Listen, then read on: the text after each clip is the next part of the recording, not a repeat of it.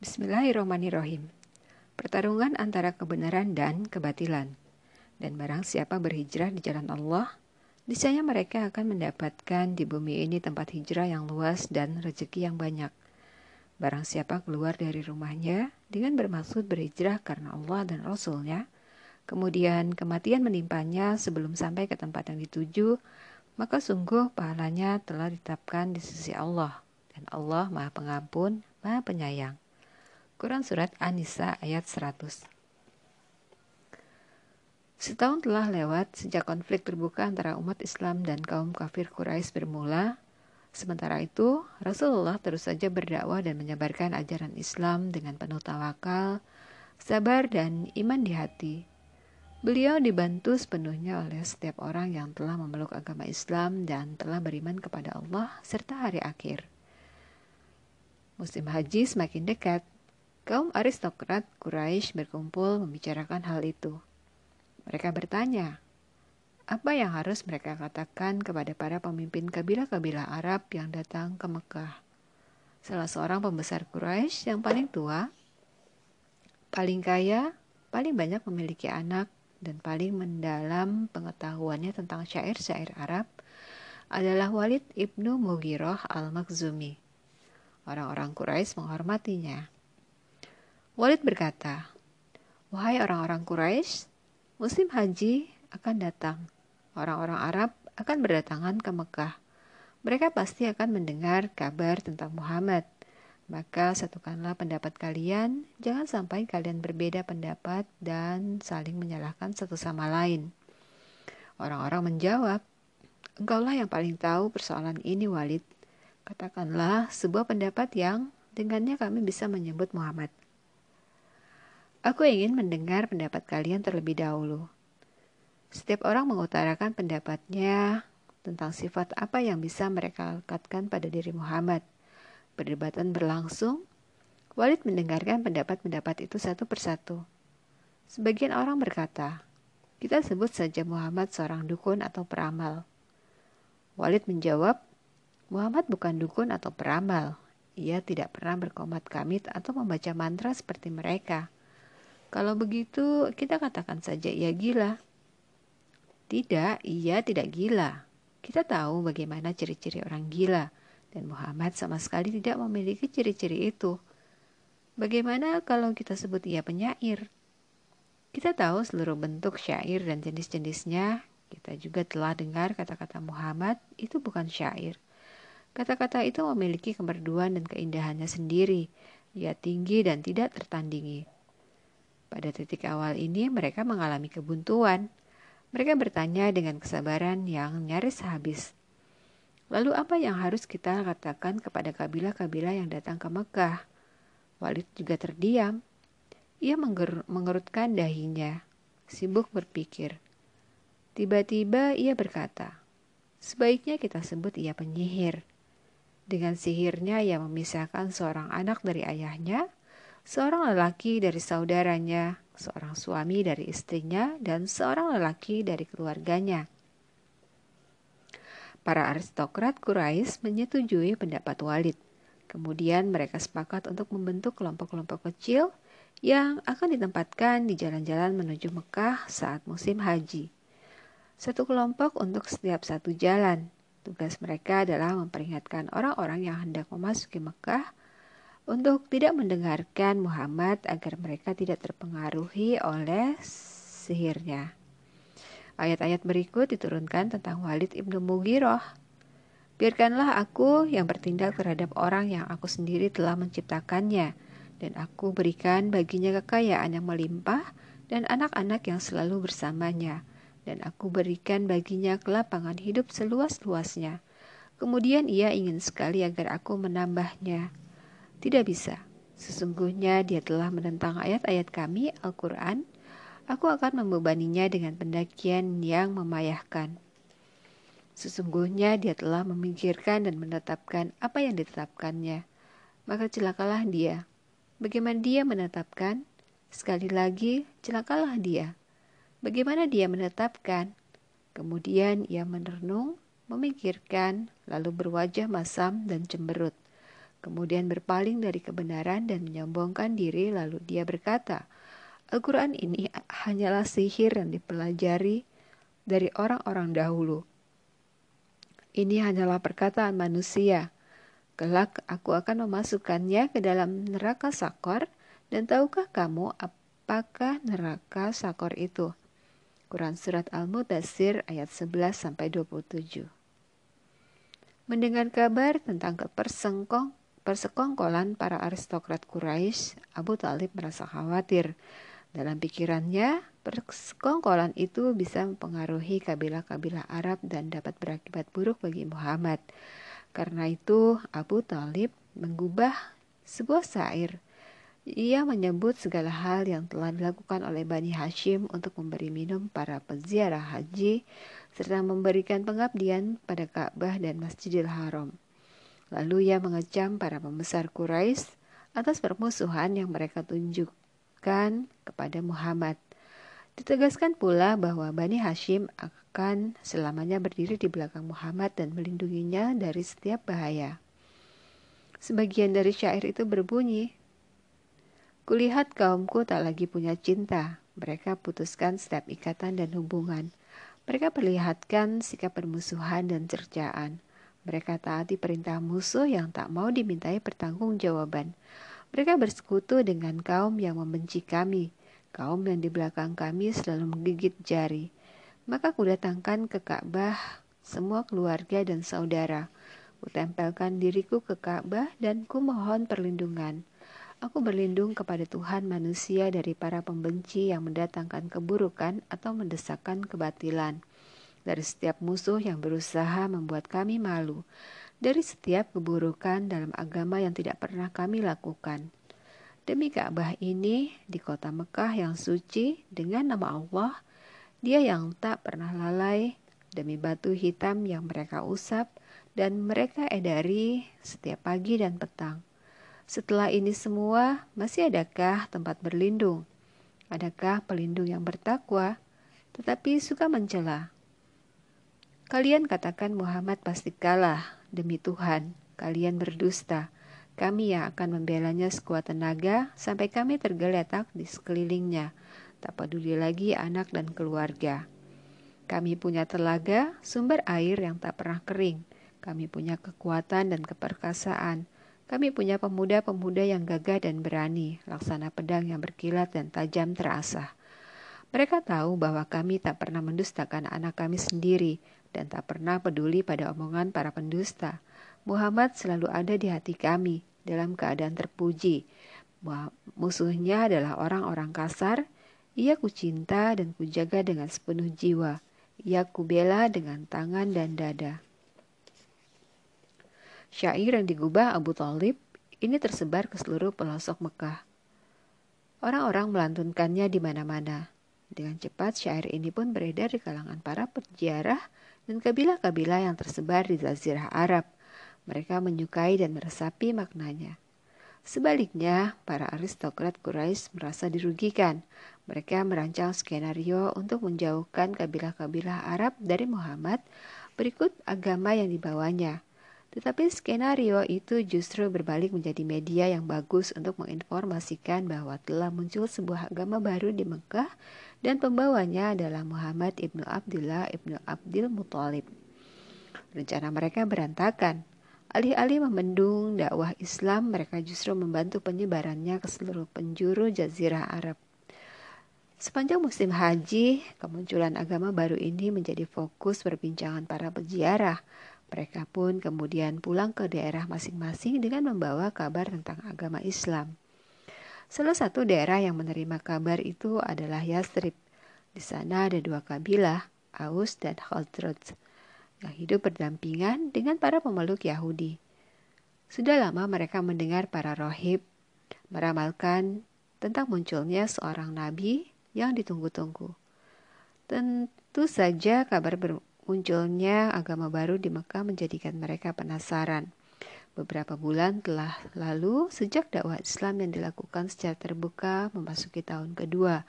Rasulullah terus berjuang sekuat tenaga menyebarkan ajaran Islam dengan cara-cara yang bijaksana dan nasihat-nasihat yang baik. Dengan sabar, beliau tanggung semua penderitaan, penghinaan, dan pendustaan. Tetapi beliau sangat sedih melihat para pengikutnya mengalami penyiksaan yang keras dalam usaha orang-orang kafir untuk membuat mereka kembali kepada agama leluhur. Begitu juga Khadijah, ia mendengar dan menyaksikan semua itu dengan hati terpukul. Ia selalu berada di sisi Rasulullah, menghibur dan meringankan penderitaan beliau. Khadijah tak pernah ragu akan pertolongan dan taufik Allah kepada suaminya. Dia juga yakin sepenuhnya kepada kekuatan tekad dan kesabaran Rasulullah. Dua hal yang menjadi pendukung utama keberhasilan beliau mengemban amanah dan menyebarkan risalah. Dalam perjuangannya itu, Rasulullah selalu dibela oleh pamannya Abu Talib. Di belakang keduanya berdiri Bani Hashim dan Bani Muthalib beserta seluruh pemeluk Islam. Ada pergeseran penting dalam sikap klan-klan terhadap para anggotanya yang memeluk Islam ketika pertama kali Islam disiarkan secara terbuka setiap pemeluk Islam memperoleh perlindungan dari klannya sendiri-sendiri atas dasar prinsip menjaga silaturahmi dan kehormatan antar sesama anggota keluarga besar. Seorang anggota klan tidak akan dibiarkan menerima penghinaan hanya karena ia memeluk Islam. Akan tetapi, setelah pemeluk Islam semakin banyak dan dipicu oleh peristiwa pemukulan Abu Jahal di depan anggota-anggota klannya sendiri oleh Hamzah, serta keengganan Abu Jahal untuk membalas perlakuan itu, sikap klan-klan mulai berubah. Mereka mulai berani memusuhi anggota-anggota klan mereka sendiri yang beralih ke agama Islam. Tidak ada lagi perlindungan bagi pemeluk Islam. Mereka intimidasi mereka diintimidasi dan disiksa sedemikian rupa agar kembali menyembah berhala dan meninggalkan ajaran Muhammad. Orang yang menjadi sasaran utama intimidasi kaum kafir Quraisy adalah Abu Bakar. Ia adalah sahabat terdekat Rasulullah, pertama kali memeluk Islam. Ketika ajaran-ajaran Islam masih didakwahkan secara sembunyi-sembunyi, ia memperoleh perlindungan dari klannya – tetapi ketika ia mulai menyatakan keislaman secara terbuka, mulailah klannya membiarkan orang-orang musyrik melakukan apa saja kepada dirinya. Suatu hari, seorang musyrik datang, Abu Bakar dan melemparkan pasir ke tubuhnya.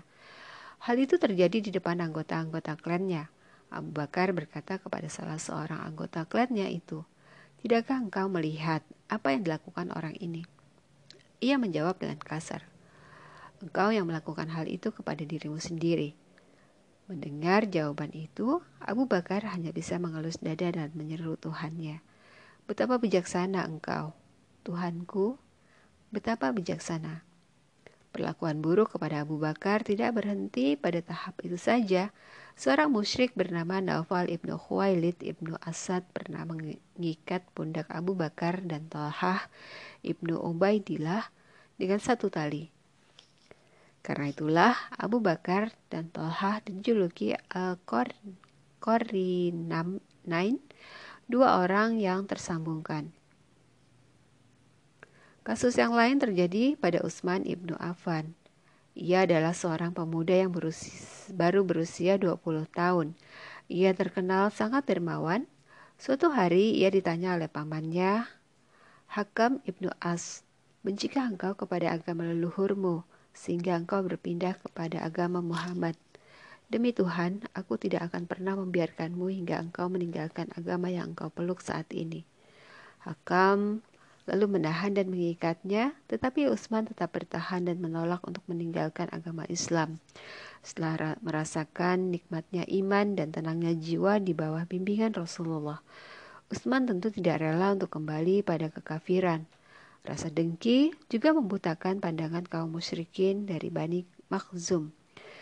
Maka berencana untuk mereka berencana untuk membunuh orang-orang yang memeluk Islam dari kabilah mereka, termasuk Salamah ibnu Hisham dan Al-Yasi ibnu Rabi'ah. Mereka juga meminta Hisham ibnu Walid untuk mengizinkan mereka membunuh saudaranya, Walid ibnu Walid ibnu Mughirah. Tetapi Hisham menolak permintaan itu. Mereka boleh menghinanya tetapi tidak boleh melakukan intimidasi fisik kepadanya. Salah satu pernyataannya kepada mereka, kalian boleh menghina saudaraku, tetapi jangan kalian bunuh ia. Hisham juga mengubah syair, tidak akan kubiarkan seseorang membunuh saudaraku, atau selamanya kita akan bermusuhan. Sekali lagi Hisham berkata, Jangan sekali-kali kalian menyentuh saudaraku. Aku bersumpah dengan nama Tuhan, jika kalian bunuh ia, akan kubunuh seseorang yang paling mulia di antara kalian. Orang-orang musyrik terpaksa membatalkan rencana untuk membunuh Walid. Dengan begitu, selama sudah dah para anggota Bani Makzum yang telah memeluk Islam dari rencana pembunuhan. Hal yang sama terjadi pada Jubair ibnu Awam ibnu Khuwailid, keponakan Khadijah. Ia termasuk orang-orang pertama yang memeluk Islam. Pamannya sendiri yang kemudian menyiksanya dengan beragam siksaan yang amat berat. Tetapi Zubair menanggung semua itu dengan sabar dan tetap bertahan dengan keislamannya. Ia berkata, Demi Allah, aku tidak akan pernah menjadi kafir lagi. Begitulah klan menyiksa anggota-anggotanya yang memeluk Islam. Mereka dipenjarakan dalam gelap, diikat dengan tali, tidak diberi makan dan minum, dipukul, dan disiksa dengan bentuk sisaan yang beragam. Ada seseorang di antara mereka yang tidak mampu duduk tegap karena beratnya siksaan yang harus ia tanggung. Pada saat seperti itu, orang-orang kafir memaksanya untuk mengakui Lata dan Uzza sebagai Tuhan. Ia pun menyerah agar siksaan dihentikan. Abu Jahal terus mendorong rekan-rekannya sesama kaum kafir Quraisy untuk terus meningkatkan siksaan dan intimidasi terhadap kaum muslimin. Seorang muslim dari golongan bangsawan akan diancam dengan hilangnya kekuasaan, kehormatan, dan status sosial. Seorang muslim yang sekaligus pedagang diancam dengan kerugian dan hilangnya harta benda. Jika muslim itu termasuk golongan yang lemah atau tidak lagi dilindungi oleh klannya, maka ia akan dihina dan disiksa. Pendek kata, pada masa itu, berkembang hasrat untuk meneror dan melakukan kekerasan kepada orang-orang muslim agar mereka keluar dari agama Islam. Hal ini tentu saja merupakan fitnah dan cobaan berat bagi mereka. Orang yang tidak tahan uji akan menyerah, dan Allah menjaga siapa pun yang dikendakinya. Perlakuan yang lebih kejam dialami oleh para budak dan pelayan. Kaum aristokrat pagan Quraisy melancarkan siksaan fisik dan psikologis yang berat. Dalam penyiksaan itu, mereka tidak membedakan antara budak laki-laki dan perempuan. Budak-budak itu dipaksa untuk mengenakan baju besi untuk kemudian disiksa di bawah panas terik matahari. Menghadapi siksaan demi siksaan itu, Sebagian besar budak-budak itu tetap bertahan dengan iman mereka yang dan tidak pernah goyah. Di antara para budak itu tercatat nama Bilal ibnu Rabah, seutas tali diikatkan di lehernya. Lalu ia diserahkan kepada anak-anak kecil yang tengah bermain. Anak-anak tadi menarik-narik tali yang terikat di lehernya, melempari dan memukulnya, serta menganggapnya sebagai mainan yang bisa diperlakukan sekendak hati mereka. Tali itu mencekik, tetapi Bilal tetap bertahan menanggung semua hinaan itu demi keyakinan yang dipegang teguh. Teguh. Setiap siang, ketika matahari sedang berada di puncak teriknya, Umayyah ibnu Khalaf membawa Bilal ke padang pasir dan merebahkannya di atas pasir yang panas dengan punggung terbuka. Sebuah batu besar yang panas membara diletakkan di atas dadanya. Umayyah lalu berkata, Demi Tuhan, engkau akan terus merasakan siksa ini sampai mati, kecuali jika engkau mengingkari ajaran Muhammad dan kembali menyembah Lata dan Uza. Dengan napas yang sesak, Bilal berseru, Allah yang Esa, Allah yang Esa.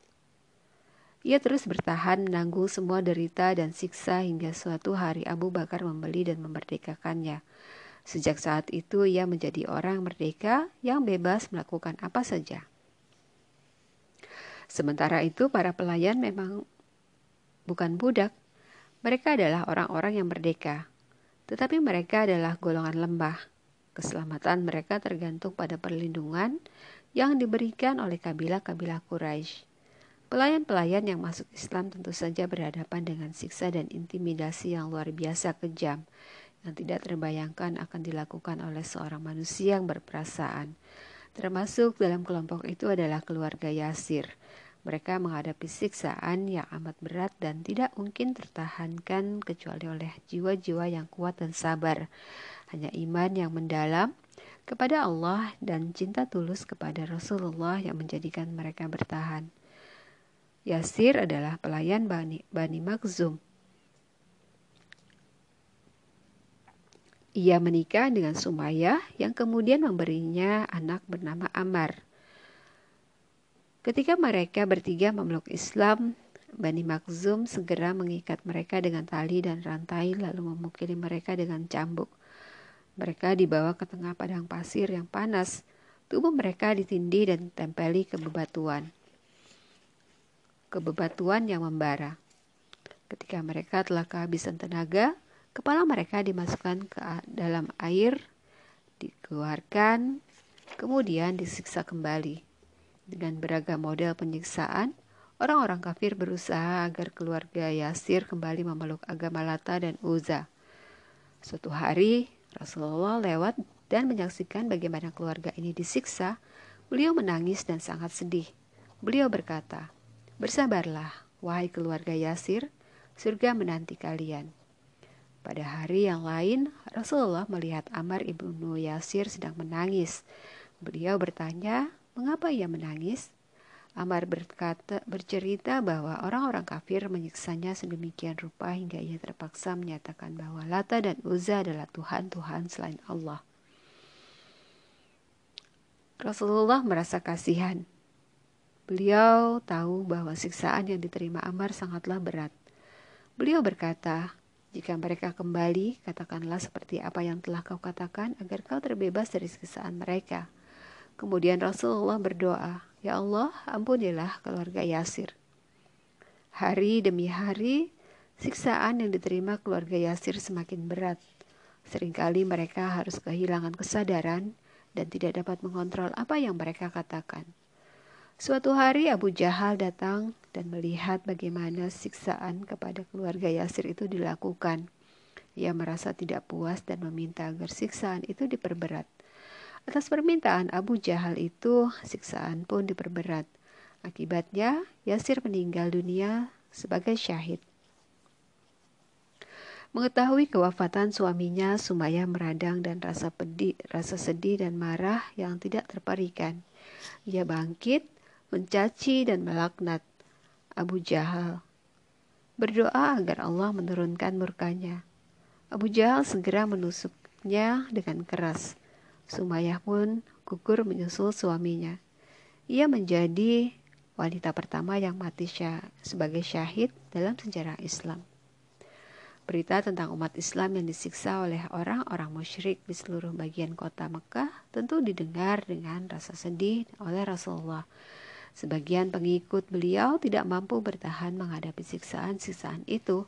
Sebagian yang lain, terutama mereka yang paling awal memeluk Islam, terus bertahan dan gigih. Rasulullah senantiasa berdoa kepada Allah agar kaum muslimin diberi kemudahan dan jalan keluar dari kondisi yang buruk ini.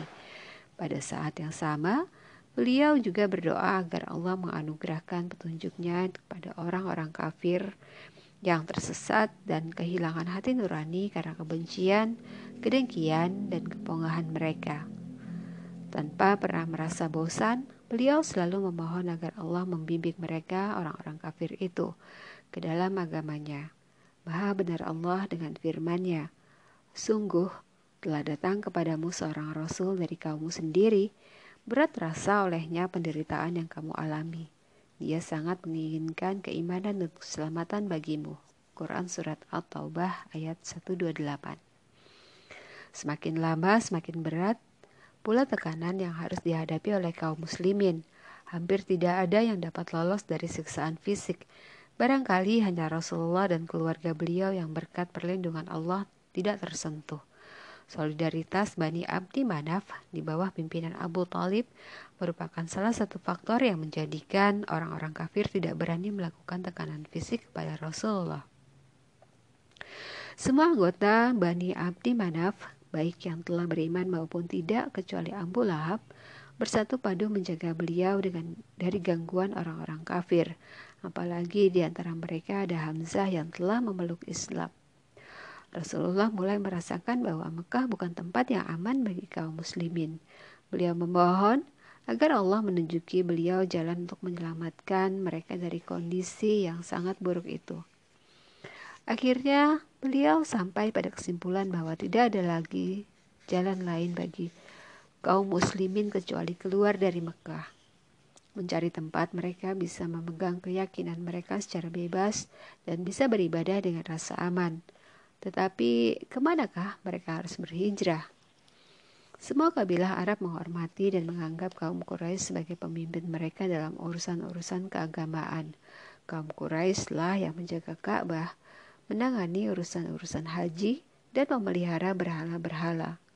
Kabilah-kabilah ini tentu saja tidak akan melindungi orang-orang yang dimusuhi kaum Quraisy, apalagi jika orang-orang ini menyerukan untuk menyembah Tuhan yang esa dan meninggalkan penyembahan berhala. Tampaknya tidak ada satupun tempat di seluruh bagian Jazirah Arab yang aman bagi kaum muslimin. Rasulullah mulai memikirkan kemungkinan berhijrah keluar Jazirah Arab. Di sebelah timur Jazirah Arab terbentang kekuasaan kerajaan Persia. Mereka menganut politeisme. Ada yang menyembah api, bintang, dan benda-benda langit. Sangat sulit kiranya mencari tempat yang aman di antara mereka. Kekaisaran Romawi membantang di, membentang di sebelah utara. Mereka memeluk agama Kristen. Tetapi kebebasan beribadah tampaknya tidak terwujud di sana, bahkan bagi sesama pemeluk Kristen. Orang-orang Kristen di Zantium selalu mengejar dan mengintimidasi para pemeluk Kristen Koptik Mesir. Jika kaum muslimin berhijrah ke sana, mereka harus menghadapi resiko dimusuhi dan diserahkan kembali kepada kaum Quraisy. Akan tetapi, keputusan harus segera diambil – Rasulullah akhirnya mendorong para pemeluk Islam untuk berhijrah dan menghindar dari intimidasi kaum Quraisy agar mereka bisa beribadah dengan tenang. Suatu saat nanti, janji beliau, mereka akan kembali ke tanah air mereka sebagai pemenang. Rasulullah berkata, "Menyebarlah kalian di muka bumi ini. Suatu saat nanti, Allah pasti akan menyatukan kalian kembali." Ke mana kami harus pergi? tanya mereka. Rasulullah menunjuk arah Habasyah, satu-satunya tempat yang beliau rasa paling aman untuk dituju. Orang-orang Habasyah telah lama menjalin hubungan dengan orang bangsa Arab. Kedua wilayah ini hanya dibatasi oleh Laut Merah. Habasyah juga merupakan tempat berdagang yang mendatangkan keuntungan besar bagi kaum Quraisy. Sebagian besar penduduknya memeluk agama Kristen. Hal yang lebih penting, Habasyah dipimpin oleh seorang raja yang adil. Itulah sebabnya mengapa Rasulullah kaum mendorong kaum muslimin untuk berhijrah ke sana. Salah satu ucapan beliau, sebaiknya kalian berhijrah ke negeri Habasyah. Di sana berkuasa seorang raja yang tidak pernah berbuat zalim kepada rakyatnya. Tempat itu sangat cocok untuk kalian tinggali hingga Allah memberikan jalan keluar dari kesulitan yang kalian hadapi. Betapa berat rasanya jika seseorang terpaksa harus pergi dari tanah airnya untuk mencari kebebasan. Betapa perih hati seseorang yang tidak menemukan jalan untuk hidup tenang dan tentram selain pergi meninggalkan semua yang ia cintai. Itulah yang terjadi dengan kaum muslimin. Mereka meninggalkan semua hal yang telah sekian lama menjadi bagian tak terpisahkan dari hidup mereka untuk pergi menuju suatu tempat. Tak lagi punya teman dan sanak kerabat. Lebih dari itu, beberapa orang di antara kaum muslimin harus pula meninggalkan ibu mereka yang telah memeluk Islam karena ibu-ibu mereka itu tidak mampu melakukan perjalanan jauh. Rasulullah juga merasakan kesedihan yang sama. Betapa berat hati beliau melepas kepergian sahabat-sahabat beliau yang keluar dari Mekah secara sembunyi-sembunyi. Khadijah pun begitu. Dengan perasaannya yang halus, Khadijah dapat menyelami rasa gamang di dalam hati kaum muslimin ketika mereka harus pergi ke suatu tempat dengan budaya dan bahasa yang asing. Jauh di lubuk hatinya, Khadijah khawatir orang-orang musyrik akan mengejar mereka dan berusaha sekuat tenaga untuk mengembalikan mereka ke Mekah. Khadijah hanya bisa berdoa dan menyerahkan segala urusan kepada Allah. Di antara kaum muslimin yang hijrah ke Abasyah, ada Utsman ibnu Affan dan istrinya putri Nabi Rukoyah. Rukoyah bersikeras untuk ikut suaminya, nanggung segala suka dan duka bersama-sama. Meski waktu itu ia sedang hamil, ada pula di antara mereka Zubair ibnu Awam, keponakan Khadijah. Mereka semua bertekad hendak menyeberang lautan dan menghadapi segala tantangan dengan gagah berani. Mereka, jika mereka bisa selamat dari kejaran orang-orang musyrik, hanya Allah lah yang tahu ke mana laut hendak membawa mereka. Salah satu hal yang paling dikhawatirkan Khadijah adalah nasib janin yang dikandung Rukoyah dalam perjalanan nanti.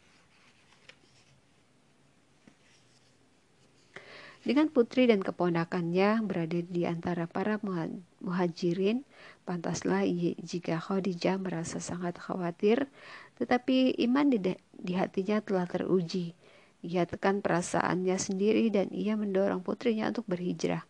Tidak dibiarkannya kekhawatiran itu terlihat oleh orang lain, terutama oleh suaminya, Rasulullah Shallallahu Alaihi Wasallam. Ia pasrahkan semuanya kepada Allah dengan sabar dan tawakal. Ia berdoa tanpa henti agar Allah menyelamatkan kaum muslimin dari segala aral dan bahaya. Orang-orang mukmin merahasiakan rapat-rapat rencana hijrah mereka. Rencana disusun dengan sangat teliti dan matang. Pada malam yang telah ditentukan, mereka berangkat diam-diam. Mereka hanya membawa barang-barang ringan dan dari berharga banyak di antara mereka yang berangkat sendiri, hanya ditemani istri tercinta yang tidak rela suaminya menempuh bahaya sendirian. Orang yang pertama kali berangkat adalah Usman ibnu Affan dan istrinya Ruqayyah. Usman meninggalkan ibunya, Arwa, cucu Abdul Muthalib yang telah masuk Islam. Di belakang mereka berdua berjalan sembilan orang mukmin lainnya, termasuk Zubair ibnu Awam, Abdurrahman ibnu Auf, salah seorang saudagar Quraisy yang paling kaya. Ibunya yang telah memeluk Islam pun terpaksa meninggalkannya. Abu Salamah ibnu Abdul Asad ia juga terpaksa meninggalkan ibunya, Barah binti Abdul Muthalib beserta istrinya, Ummu Salamah, Abdullah ibnu Mas'ud, Abu Huzaifah ibnu Utbah bersama istrinya, Sahlah binti Suhail ibnu Amr, sepasang suami istri ini sama-sama kabur dari ayah masing-masing dan kemudian melahirkan seorang putra di Habasyah yang mereka beri nama Muhammad ibnu Abi Huzaifah. Mereka semua dipimpin oleh Utsman ibnu Maz'un al-Jamahi. Ada sepuluh laki-laki dalam rombongan yang diam-diam menuju laut itu. Empat orang di antara mereka ditemani oleh istri masing-masing. Mereka mengharapkan perlindungan dan keselamatan Allah dari intimidasi kaum kafir Quraisy. Tetapi siapa sangka bahwa berita keberangkatan mereka bocor. Sekelompok orang kafir Quraisy mengikuti jejak mereka, berusaha menghentikan mereka sebelum terlambat. Kejar mengejar pun terjadi antara orang yang berusaha melepaskan diri dari penindasan dan kelompok lain yang diliputi kebencian serta kesombongan. Taruhannya adalah salah satu dari dua hal, kebebasan dari penindasan atau penindasan dan siksaan yang lebih kejam. Kaum muslimin bergerak dengan cepat, sebagian di antara mereka menunggang binatang, sebagian yang lain berjalan kaki, tetapi Allah masih memberikan perlindungannya. Mereka sampai terlebih dahulu ke pelabuhan Suaibah di tepi laut merah. Di sana mereka menemukan dua buah perahu yang akan berangkat. Mereka pun segera naik dengan membayar setengah dinar. Perahu bertolak. Kaum muslimin pun lolos dari kejaran. Orang-orang musyrik tiba di pelabuhan itu tak lama kemudian. Mereka tidak menemukan seorang mukmin pun di sana. Akhirnya, mereka kembali dengan jengkel dan marah. Dengan cepat, kabar kegagalan mereka tersiar di seantero Mekah kaum Raus Limin bergembira mendengar kabar lolosnya saudara-saudara mereka. Tentu saja yang paling bergembira adalah Khadijah. Pada bulan Rajab, tahun kelima kenabian, kaum muslimin menginjak tanah Habasyah. Tahun itu adalah tahun kedua Islam didakwahkan secara terbuka. Tercatat sebuah riwayat yang menceritakan kondisi mereka di sana. Kami tiba di negeri Habasyah, disambut dengan ramah. Kami merasa aman menjalankan ajaran Islam dan melakukan ibadah kepada Allah. Tetapi tidak pernah kami tidak pernah kami disakiti dan tidak pernah pula kami mendengar perkataan yang tidak kami sukai. Begitulah keadaan umat Islam yang berhijrah ke Habasyah. Mereka merasa tenang dan merdeka. Kami kutipkan di sini beberapa syair yang mereka kubah untuk menggambarkan suasana hati mereka. Berikut ini syair Utsman ibnu Maz'un yang mencela saudara sepupunya Umayyah ibnu Khalaf. Engkaulah yang mengusirku dari Mekah. Kau sejahtera di sana, membiarkanku hidup di negeri orang. Kau perangi orang-orang yang mulia dan perkasa. Engkau binasakan orang-orang yang engkau takuti. Dan kau rasakan pedihnya tertimpa bencana ketika orang-orang membalasmu. Akibat perlakuan buruk yang mereka terima. Syair itu sampai juga ke Mekah. Menangislah para ibu mendengar kabar keselamatan anak-anak mereka di Habasyah. Mereka bahagia mengetahui anak-anak mereka hidup tenang dan dapat menjalankan ibadah mereka dengan aman di bawah perlindungan Raja Naljasi. Begitu pula Khadijah, ia lega mendengar kabar bahwa putri dan menantunya Rukoyah dan Is Usman ibnu Affan serta keponakannya Zubair ibnu Awam berhasil sampai ke tujuan dan hidup tenang. Kabar baik dari Habasyah itu juga membawa dampak positif bagi umat Islam. Maka mereka mendorong untuk mengikuti jejak saudara-saudara mereka yang telah berhijrah. Maka berangkatlah rombongan kedua menuju Habasyah. Di antara mereka ada Ja'far ibnu Abu Talib. Mereka pun tiba di Habasyah untuk kemudian menjalani hidup yang relatif aman dan tentram. Najasi memperlakukan mereka dengan baik. Mulailah mereka mengubah syair untuk menceritakan kebebasan dan mereka yang mereka nikmati. Berikut ini syair Abdullah ibnu Haris ibnu Sam. Wahai penumpang perahu, sampaikanlah berita dariku kepada orang-orang yang menunggu rahmat Allah kepada agamanya ini. Setiap orang yang menyembah Allah di Mekah disiksa, dipaksa, dan difitnah. Tetapi kami tahu betapa luas bumi Allah, bumi yang akan menyelamatkan kami dari rasa malu, dari kehinaan. Janganlah kalian bertahan dalam hidup yang hina atau mati dalam keadaan tercela. Kami adalah pengikut Rasulullah dan seruannya mereka abaikan dan mereka berlaku curang dalam timbangan. Kaum musyrikin merasa bahwa intimidasi dan siksaan yang mereka lakukan kepada kaum muslimin tidak membawa hasil yang memuaskan. Hanya sedikit orang yang bisa mereka paksa untuk kembali ke agama leluhur. Sebagian besar tetap bertahan, menanggung semua siksaan dan kesabaran, dan iman yang menakjubkan. Bahkan di tengah-tengah tekanan yang sangat keras itu, Muhammad masih bisa menarik sekelompok orang Quraisy yang paling mulia untuk memeluk Islam termasuk Salamah ibnu Hisham, saudara kandung Abu Jahal, Walid ibnu Walid ibnu Mughirah, saudara Khalid ibnu Walid, dan Abdu Abu Huzaifah ibnu Utbah ibnu Rabi'ah. Selain itu, keberhasilan sekelompok kaum muslimin melakukan hijrah ke Habasyah juga mempengaruhi pandangan orang-orang musyrik. Mereka bertanya, Mengapa orang-orang Islam terlebih dahulu meninggalkan sana keluarga, harta, dan tanah air daripada menyembah patung dan berhala? Selain itu, keberhasilan sekelompok kaum muslimin melakukan hijrah ke Habasyah juga mempengaruhi pandangan orang-orang musyrik. Mereka bertanya, mengapa orang-orang Islam lebih memilih meninggalkan sana keluarga, harta, dan tanah air daripada menyembah patung dan berhala.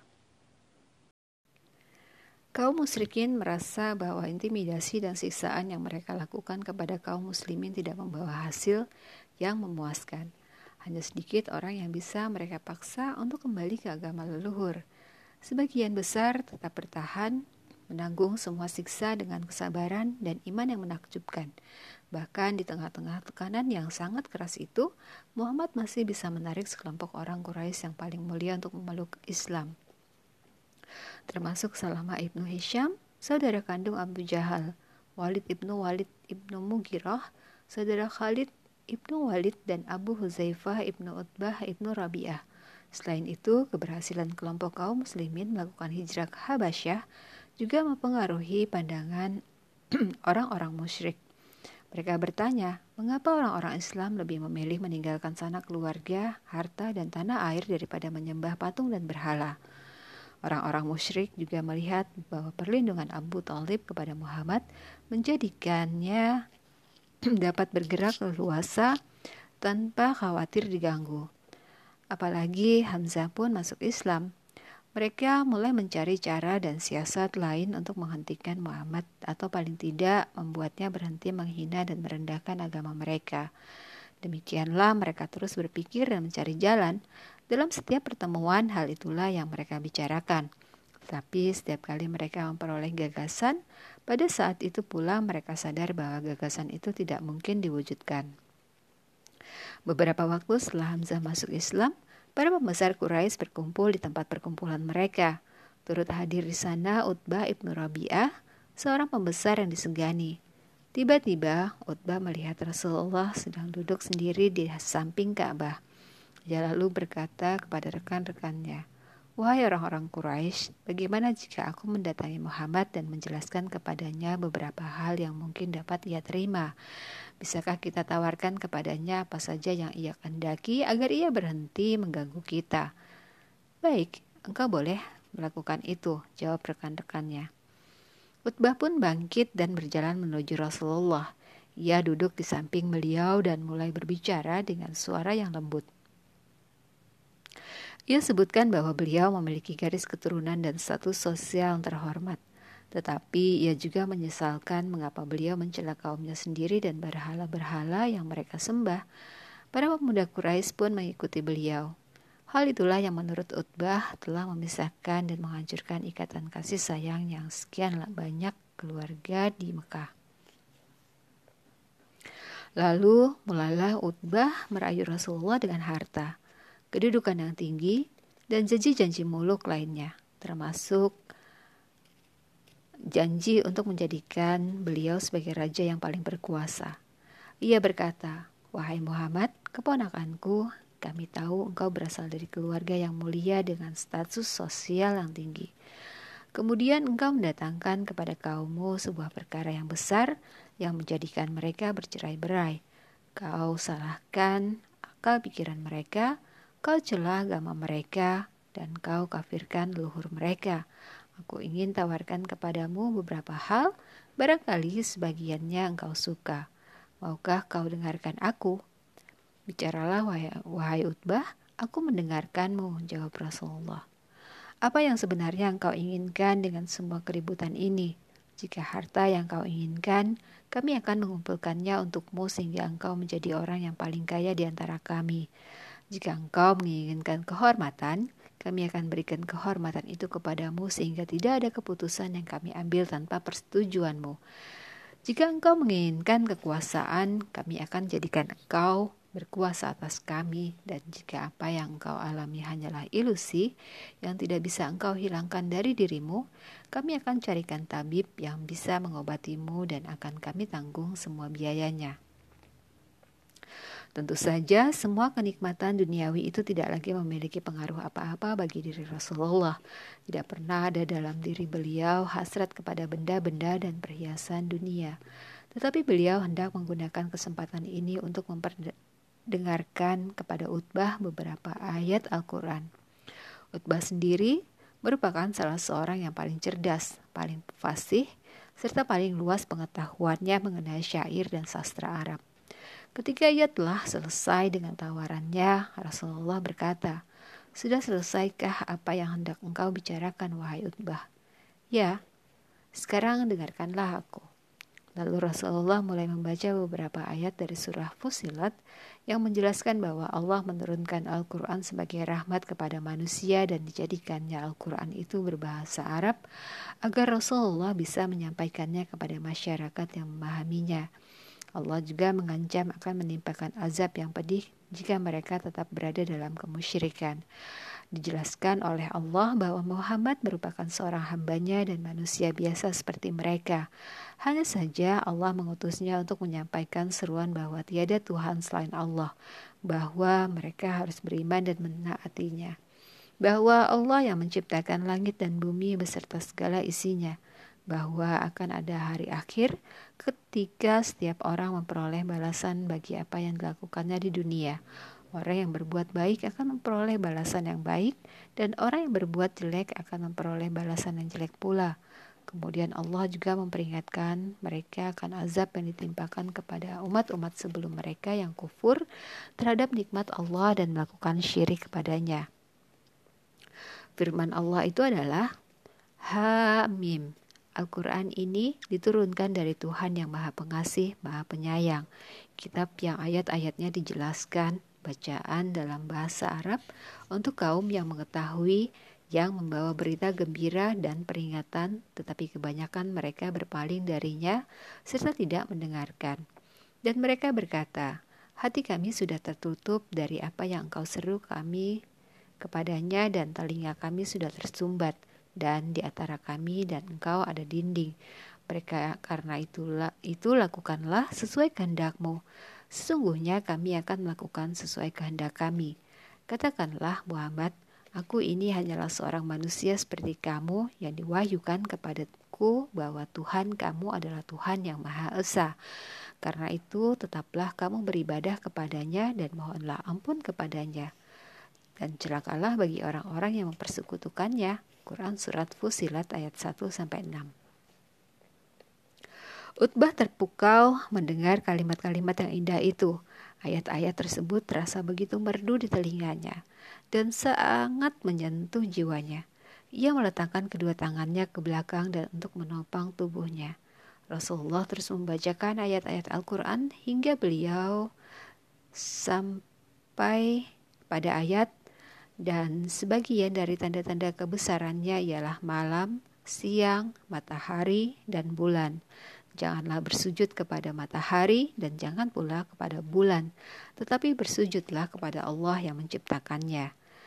Jika kamu hanya menyembah kepadanya. Quran Surat Fusilat ayat 37 Setelah membaca ayat itu, Rasulullah bersujud. Lalu beliau bangkit dan berkata, Engkau telah mendengar apa yang kukatakan. Itulah jawabanku. Utbah terkejut dan sadar dari keterpurukannya. Dan dari keterpukauannya. Ia segera bangkit dan berjalan menuju rekan-rekannya. Ada sesuatu yang berubah di raut mukanya. Rekan-rekannya berkata, Utbah datang dengan raut muka yang tidak sama seperti ketika ia pergi tadi. Begitu sampai ke tengah rekan-rekannya, Utbah segera ditanya, "Apa yang terjadi denganmu, Utbah?"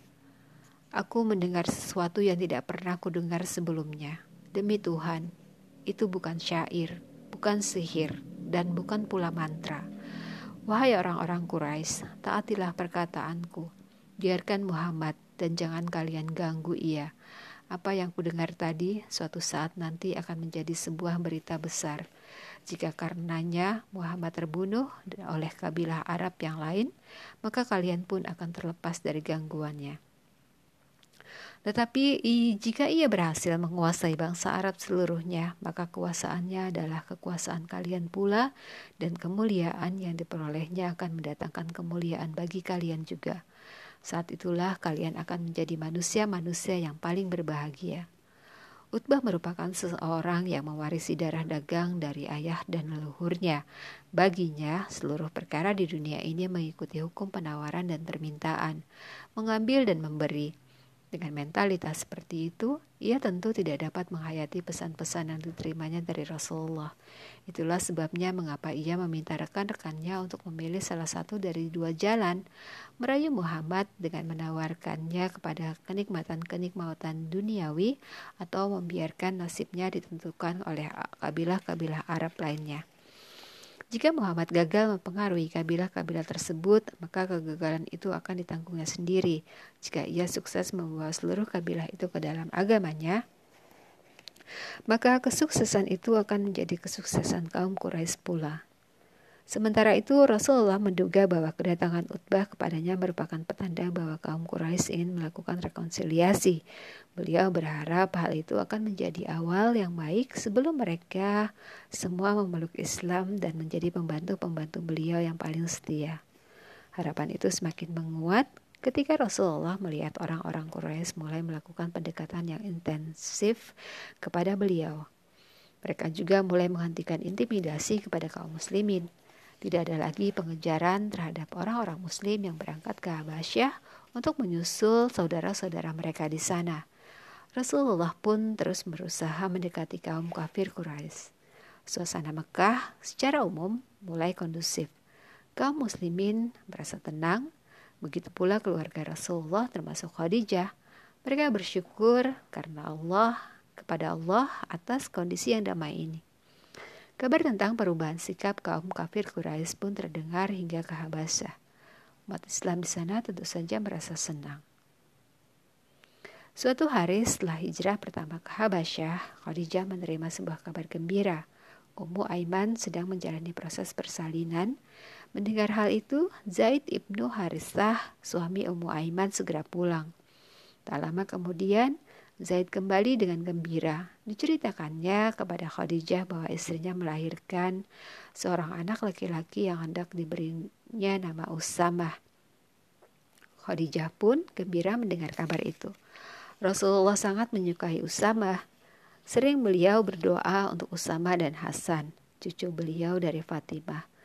Dengan doa, Ya Allah, cintailah Usamah dan Hasan karena aku sungguh mencintai mereka berdua. Pada peristiwa Fatul Mekah, Usamah yang duduk di belakang Rasulullah di atas unta yang sama dalam perjalanan dari perbukitan di luar Mekah menuju Masjidil Haram, Usamah pula yang menemani beliau di dalam Ka'bah sepanjang hari itu.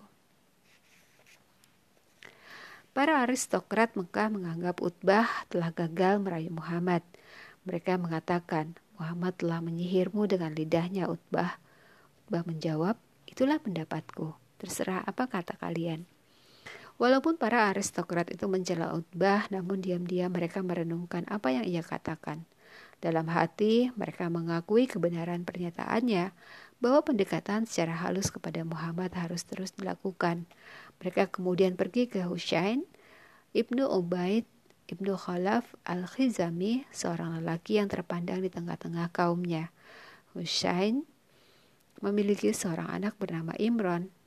Saat itu, Imran telah menjadi pemeluk Islam yang taat.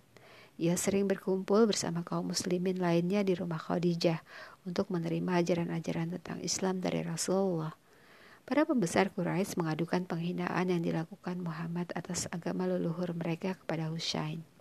Husain sepakat untuk pergi menemui Rasulullah, sementara mereka menunggu di luar rumah beliau. Rasulullah menerima kedatangan Husain dengan ramah. Beliau memerintahkan sahabat-sahabatnya untuk memberinya tempat duduk. Lalu berlangsunglah perbincangan antara keduanya. Husain berkata, Benarkah yang kudengar bahwa engkau menghina Tuhan-Tuhan kami? Wahai Husain, berapa Tuhankah yang kau sembah saat ini? Tujuh? Enam di bumi dan satu di langit. Tuhan mana yang kau sembah dan engkau memintai pertolongan? Yang di langit. Jika engkau tertimpa bahaya, Tuhan mana yang kau seru? Yang di langit. Jika hartamu hilang, Tuhan mana yang kau pinta untuk mengembalikannya? Yang di langit. Wahai Usain, hanya Tuhan yang di langit itu yang mengabulkan permohonanmu. Lalu mengapa engkau menyekutukannya dengan Tuhan-Tuhan yang lain? Peluklah agama Islam, wahai Usain. Niscaya engkau akan selamat. Jika engkau masuk Islam, akan kuajarkan kepadamu dua kalimat yang mendatangkan manfaat bagimu. Kata-kata itu berpengaruh besar kepada hati dan pikiran Husain. Ia pun memutuskan untuk memeluk Islam.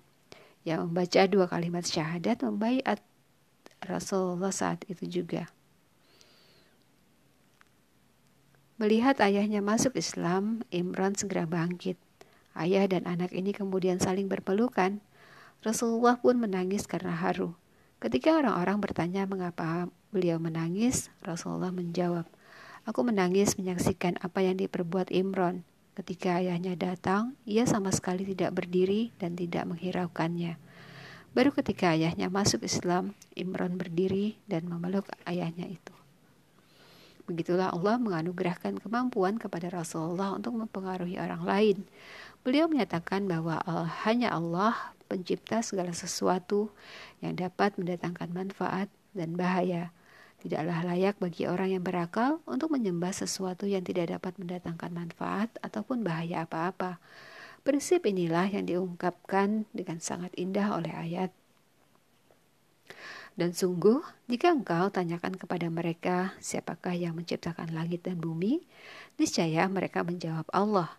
Katakanlah, kalau begitu, tahukah kamu tentang apa yang kamu sembah selain Allah? Jika Allah hendak mendatangkan bencana kepadaku, Apakah mereka mampu menghilangkan bencana itu? Atau jika Allah hendak memberi rahmat kepadaku, apakah mereka dapat mencegah rahmatnya? Katakanlah, cukuplah Allah bagiku. Kepadanya lah orang-orang yang bertawakal berserah diri. Quran Surat Az-Zumar ayat 38 Setelah mengikrarkan keislamannya, Husain berkata, Wahai Rasulullah, ajarkan kepadaku dua kalimat yang engkau janjikan tadi. Dua kalimat itu ternyata adalah doa. Ya Allah, tunjuki aku kepada kebenaran dan lindungi aku dari keburukan diri sendiri. Dalam riwayat lain, doa yang diajarkan Rasulullah berbunyi, Ya Allah, jauhkan aku dari keburukan diri sendiri dan beri aku kemampuan untuk memilih yang terbaik dalam urusanku. Ya Allah, ampunilah dosa-dosa yang kulakukan secara sembunyi-sembunyi maupun terang-terangan dosa-dosa yang kusengaja maupun yang tidak aku sengaja, serta dosa-dosa yang tidak aku ketahui. Ketika Husain hendak keluar, Rasulullah memerintahkan beberapa orang sahabat beliau untuk mengantarkannya sampai ke rumah. Maka Husain pun keluar diiringi oleh sekelompok kaum muslimin, termasuk anaknya sendiri Imron. Orang-orang kafir menunggunya di luar kediaman Khadijah menyaksikan hal itu dengan kaget. Mereka sadar bahwa Husain telah memeluk Islam. Mereka pun bubar setelah seorang berkata dengan jengkel, "Orang tua itu telah meninggalkan agama kita." Sekali lagi mereka gagal. Mereka berpikir Husain akan memarahi Muhammad karena telah mempengaruhi Imran untuk melawan ayahnya sendiri, atau karena Muhammad telah menghina agama leluhurnya. Ternyata Husain justru berbalik dan menjadi pembela Muhammad. Imran sendiri tercatat sebagai salah seorang sahabat yang sering menemani Rasulullah. Ia juga banyak meriwayatkan hadis dari beliau. Menurut Muhammad ibnu Skin, Imran merupakan salah seorang sahabat yang paling terkemuka di bidang hadis. Kaum muslimin meyakini bahwa Allah lah yang membimbing Rasulullah dan menganugerahkan kepada beliau kesabaran dan kebijaksanaan sehingga Husain bisa memeluk Islam dengan proses yang relatif mudah. Orang yang paling merasa gembira dengan masuk Islam, Husain tentu saja adalah Khadijah. Menurutnya, hal itu seperti setetes embun dingin di tengah situasi yang menjadikan sebagian umat Islam terpaksa berhijrah ke Habasyah. Perubahan sikap kaum Quraisy yang mulai menawarkan rekonsiliasi dengan Rasulullah terdengar juga oleh kaum muslimin di Habasyah. Kabar itu membuat mereka gembira. Jika situasi terus membaik, ada harapan bahwa mereka akan segera kembali ke tanah air. Sudah cukup lama mereka menahan rindu kepada Rasulullah, kepada keluarga dan sanak famili, serta kepada suasana akrab yang mereka nikmati dulu. Sebaliknya, orang-orang Quraisy menganggap kegagalan Husain sebagai kegagalan upaya diplomasi. Apalagi orang-orang yang memeluk Islam justru terus bertambah, bukan berkurang. Maka pada suatu sore, wakil-wakil dari mereka, klan Quraisy berkumpul di sisi Ka'bah. Mereka mulai kehilangan kesabaran. Seseorang mengusulkan agar mereka mengundang Muhammad dan menawarkan kepadanya sebuah kompromi. Jika Muhammad menolaknya, mereka bisa langsung mengancam, akan memusuhi dan membunuhnya. Di antara mereka terdapat Utbah ibnu Rabi'ah, Abu Sufyan ibnu Harb, Abul Bakhtari ibnu Hisham, dan Walid ibnu Mugiroh. Mereka menyetujui usul itu dan segera mengutus seorang untuk mengundang Muhammad. Rasulullah menyambut undangan itu. Beliau mengira mereka mulai mempertimbangkan untuk memeluk Islam. Rasulullah pun mendatangi mereka.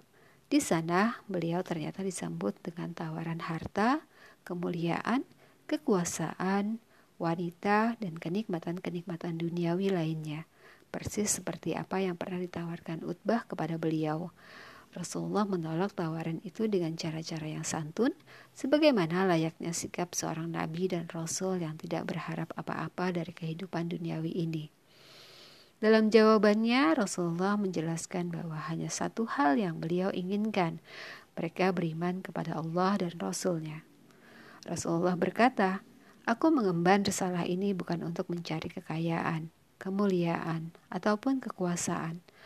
Allah mengutusku sebagai seorang rasul, menurunkan kepadaku Al-Quran, dan memerintahkanku untuk menyampaikan kepada kalian kabar gembira dan peringatan.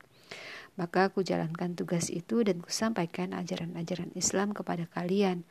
Jika kalian menerima apa yang kubawa, maka kalian akan beruntung di dunia dan di akhirat. Tetapi jika kalian menolaknya, aku hanya bisa bersabar dan berserah diri kepada Allah hingga Dia memutuskan apa yang terbaik bagiku dan bagi kalian. Allah sendiri menyatakan di dalam Al-Quran bahwa Rasulullah dan para rasul sebelum beliau tidak akan pernah meminta imbalan atau ucapan terima kasih dari manusia. Pahala dan ampunan akan diberikan kepada mereka yang beriman kepada Allah dan hari akhir serta mereka yang beramal soleh. Balasan bagi para rasul adalah wewenang Allah yang telah mengutus mereka. Allah berfirman, Katakanlah Muhammad, imbalan apa pun yang aku minta kepadamu, maka itu untuk kamu. Imbalanku hanyalah dari Allah, dan dia maha mengetahui segala sesuatu. Quran Surat Sabah ayat 47 Perbincangan antara Rasulullah dan orang-orang kafir itu berlangsung cukup lama. Orang-orang kafir hanya menggunakan standar material untuk menilai segala sesuatu. Mereka tidak akan melakukan sesuatu sebelum mereka yakin bahwa perbuatan itu akan mendatangkan keuntungan yang besar. Mereka mau memeluk Islam dengan syarat Rasulullah berdoa agar Allah meratakan bukit-bukit di sekitar Mekah sehingga Mekah menjadi sebuah lembah yang subur dan mengalir di dalamnya sungai-sungai. Selain itu, mereka juga meminta agar Allah menghidupkan kembali orang-orang bijaksana yang telah mati, agar mereka dapat berkonsultasi dengan mereka mengenai urusan ini. Allah merekam permintaan mereka dengan sebuah ungkapan yang indah. Dan sekiranya ada suatu bacaan Alkitab suci yang dengan itu gunung-gunung dapat diguncangkan, atau bumi jadi terbelah, atau orang yang sudah mati dapat berbicara, sebenarnya segala urusan itu milik Allah. Quran Surat Ar 2 ayat 31 Semakin lama semakin aneh pula permintaan mereka. Allah berfirman,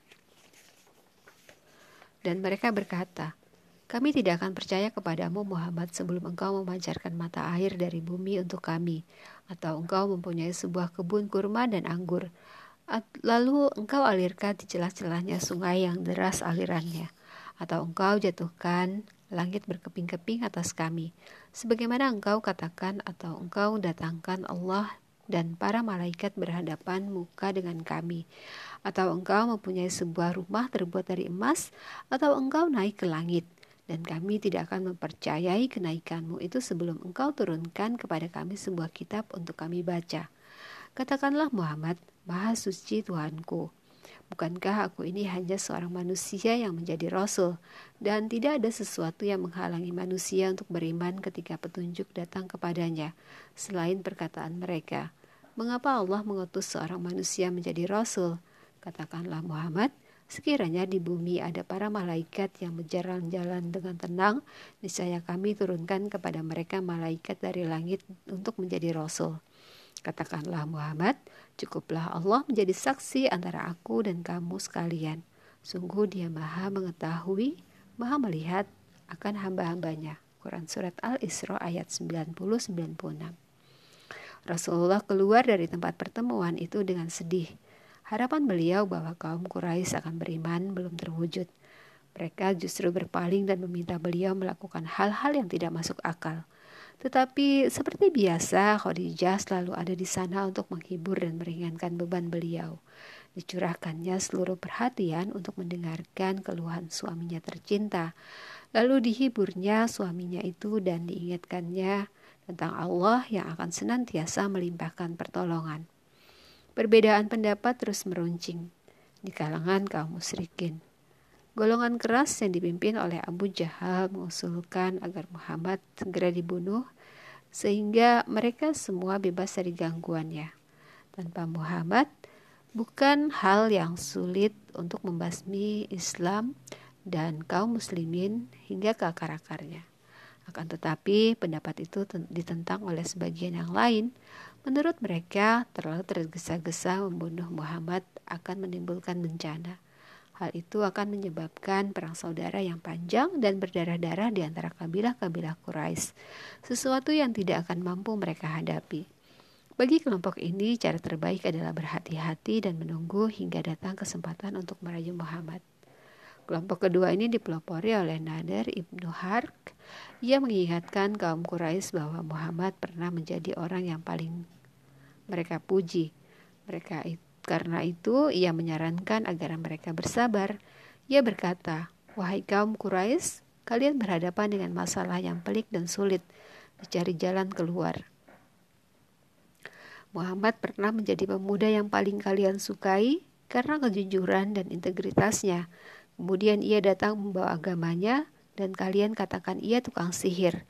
Tidak, demi Allah, ia bukan tukang sihir. Kita tahu bagaimana tingkah laku para tukang sihir.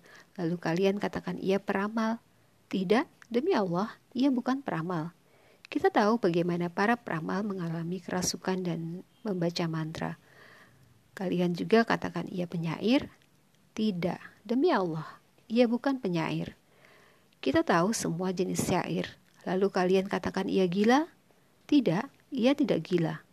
Kita tahu ciri-ciri orang gila dan ia sama sekali tidak memiliki ciri-ciri itu. Maka pertimbangkanlah masak-masak persoalan ini. Demi Allah, ia bukan persoalan yang bisa dianggap remeh. Berita-berita itu dengan cepat tersebar di Mekah ke seluruh penjuru Jazirah Arab, juga ke Habasyah.